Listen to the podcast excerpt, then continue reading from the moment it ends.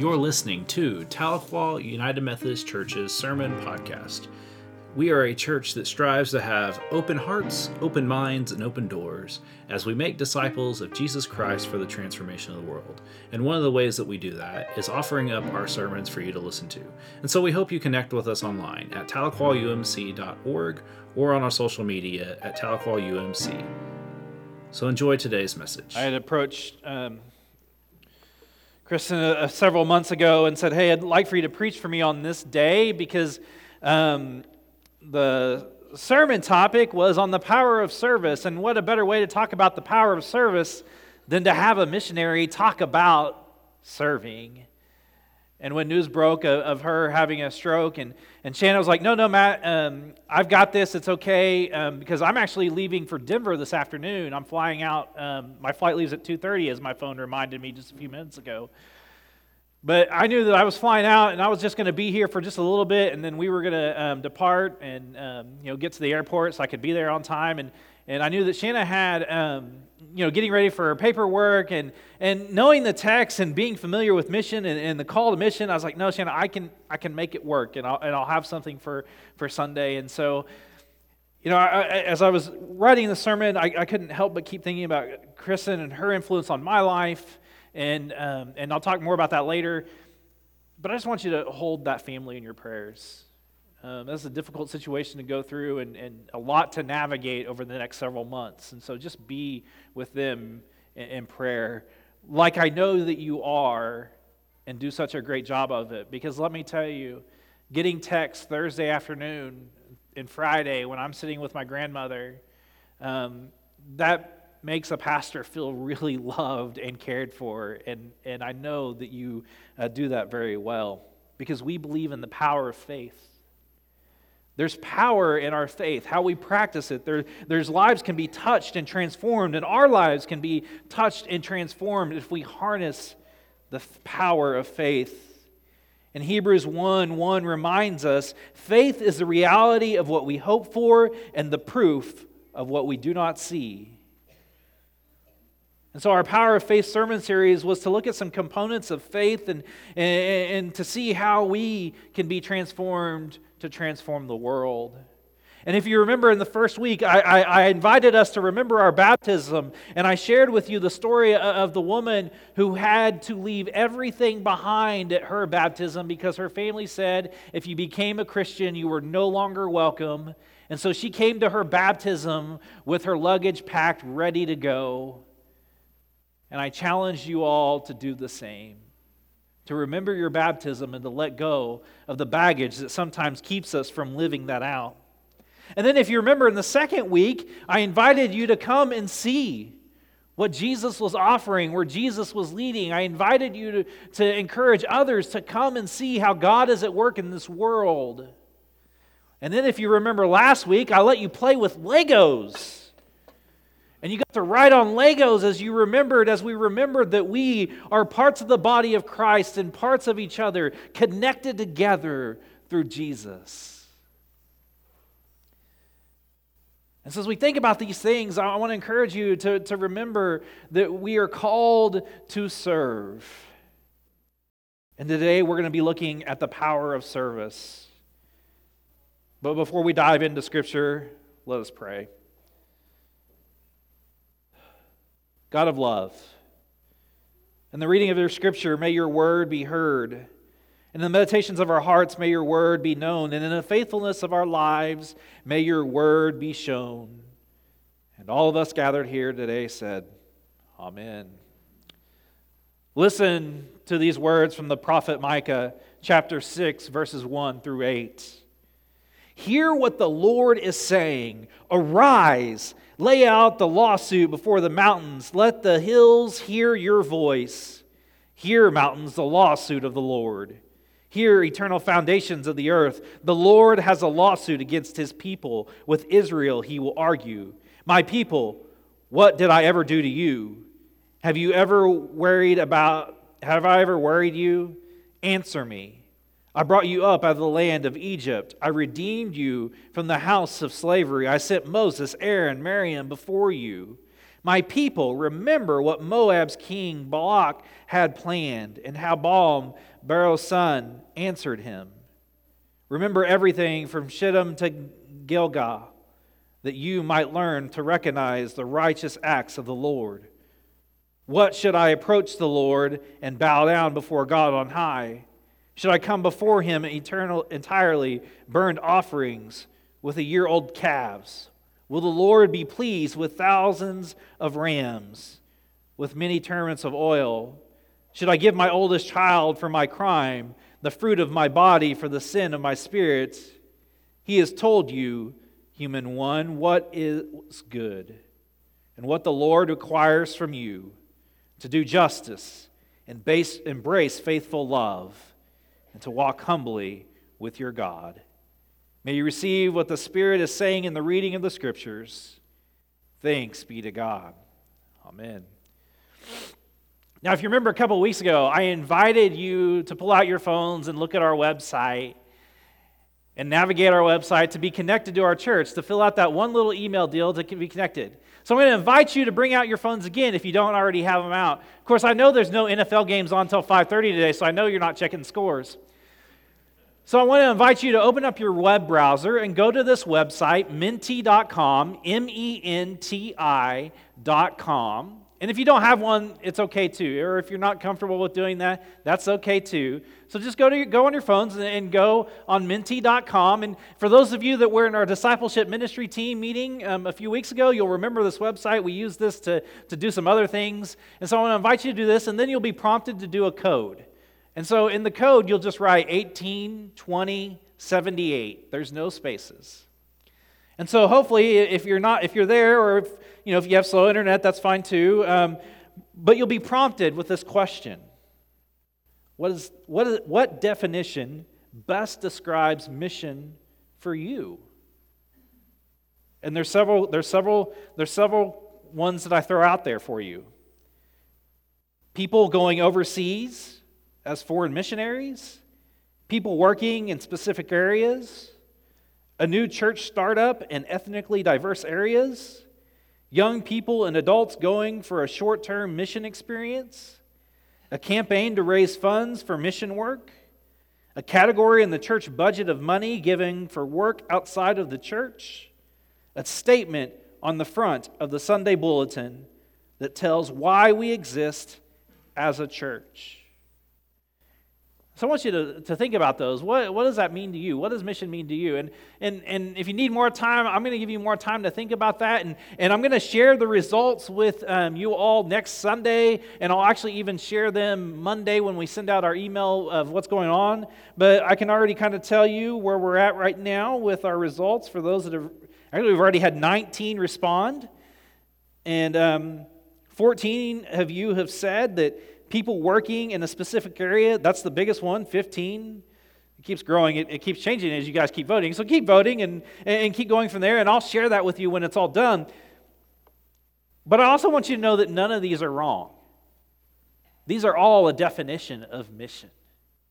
But if you notice, in each of these definitions of mission, it's defined by something that the church does as part of its life and programs.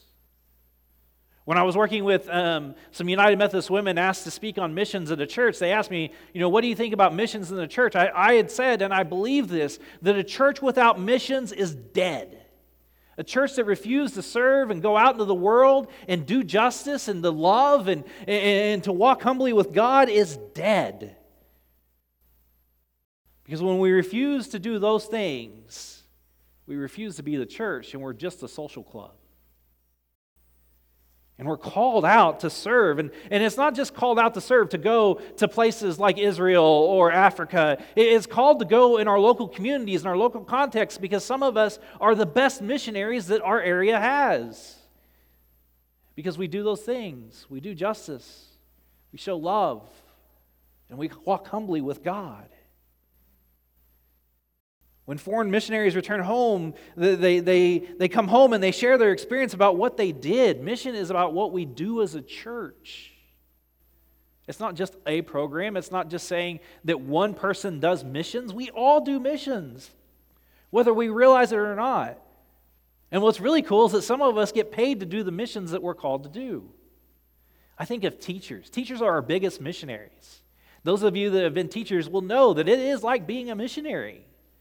And how you live out being a teacher is, is an example of how you share Christ with the world. And no government can stop you from doing that.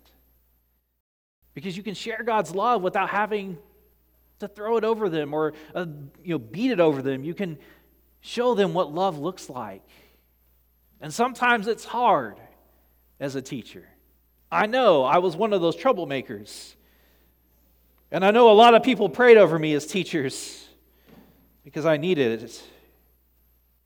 But a book that helped me with my missionary journey and to understand what missions was was, was a book called Introduction to Missional Church. What is it and why does it matter and, and how to become one? And, and in it has this great line. He says, Mission is not an action or program, but it's the essence that pervades all the church is.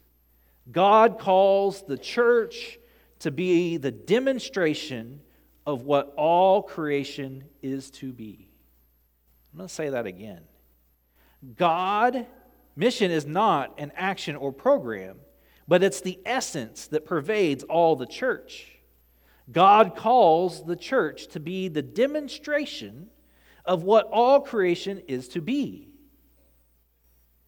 And we can have a missional mindset if we recognize that we, all of us, by our baptism and by who we are as followers of Jesus, are called to be a sign, a witness, a foretaste of God's kingdom here and now. That we are called to participate in the missional journey to embrace that God is with us, God is working on us, God is working through us in everything we do. That's a huge task, isn't it? That in everything we do is an opportunity to be in mission for the world. And some people are called to, to go overseas. Some people are called to be in mission to make sure that kids learn viable Sunday school deals. Some people are called to be in mission to serve as adult educators. Some people are called to work at Feed My Sheep or go on an emergency response deal. Some people are called to clean out the pews on Sunday night, Sunday morning. When we embody mission, we, we do it to share God's love with the world, to share justice, to embrace love in such a way that we want to share that with the world. And that's what today's scripture is about. One, I love the scene. Just imagine the scene. In today's scripture reading, God is calling us to act, yes. But in this scene, it's God being the lawyer it's a judge scene. Just imagine that. Just imagine yourself sitting in a judge scene. You have God presenting his case, and you have the other person presenting their case. And, and really, it comes down to that simple question What does the Lord require of us? And if you notice, I said, you know, do I need to give up my child? Do I, do I need to give this, or do I need to give that, or, or do I need to give all, the, all things, or what is it that I should give? I love God's response in this. What does the Lord require from you? To do justice, embrace faithful love, and to walk humbly with our God. So, what does that mean for you? So, where do we answer God's calling in this? And, and what does God require of us? One of my favorite writers and theologians, Frederick Buechner, has this great quote, and, and I shared it with the discipleship ministry team a few weeks ago. The place God calls you to is the place where your deep gladness and the world's deep hunger meet. If you go ahead and get to that slide. Sorry, Tom, I, I took off. Before, I forgot to tell you I'm taking off. But I want you to look at that.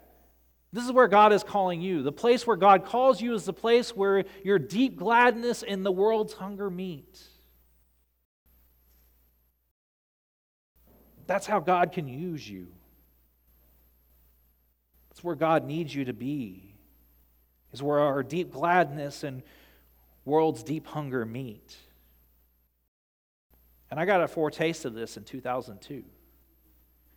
In 2002, actually, it started in 2001. After 9 11, um, the Wesley Foundations all over Oklahoma got together and, and they decided that they were going to take a mission trip together. So, all the Wesley Foundations uh, all over the state of Oklahoma got together and they decided they were going to New York to help in areas in New York City. And so when I heard about this, I, I was going to the Wesley Foundation at the time. I, I, I went Monday nights for pizza, uh, communion and pizza, sometimes worship communion and pizza. But when I heard about this trip, I, I was like, I got to go on this. I need to go. And, and, and I've never been on a mission trip before. My mom had talked about knowing missionaries, and, and she, she would always show us pictures of, of her missionary friend in the Philippines. And, and I was curious about what does mission look like because I never had been before. Not only that, I'd never been to New York before. And what a better way from a, for a guy from a small town to go to the big city. Not only that, like the big city. And so I went, and I didn't know anybody on the trip. I, I, didn't know anybody that was going from our Wesley Foundation or any other Wesley Foundation from that matter. But we got together and we went, and, and we, we became this one big family. And, and when you come together as a big family from all over the places, it's amazing this, the shared experience that you have. Little would I know that Kristen Brown would be on this trip. And I got to know Kristen just a little bit. I got to meet her briefly because she was at SWOSU at the time. She was the Wesley Foundation director there and connected with her and got to know her. And always, even when I became a minister, it was fun that I knew I had a colleague that I knew that we had a shared experience of going to New York together. And I think of some others that have been influential in my life, uh, and Scott Spencer and, and Jeremy Smith. Those were people that I got to know on this trip because when you go on those things or when you serve with people, whether it's at Feed My Sheep or, or helping with Wednesday nights or whatever it is, when we're serving, you really get to know people in intimate settings. Especially if you go on a mission trip, you really get to know them because you're sleeping pretty close to people. And then you really have a shared experience, some that you'll never forget and some that you want to forget but can't, both positive and negative. But it was in the middle of this trip when we were working in our food pantry that I felt the calling of making sure that to do all that I could to hear to help people who needed to eat. We were working in the largest food pantry in New York, and it was no bigger than the sanctuary. Actually, it was underneath the church, Methodist Church in New York. And there I got to learn how to, to do a food pantry and, and had a great time. And, and I'm in there in that picture somewhere. You just can't see me because I was very small. I would kill to be that size again. But this trip transformed me. It worked on me and worked through me. In Roxburgh, in, in his book, he says, The church is God's missionary people there's no participation in Christ without participating in God's mission in the world.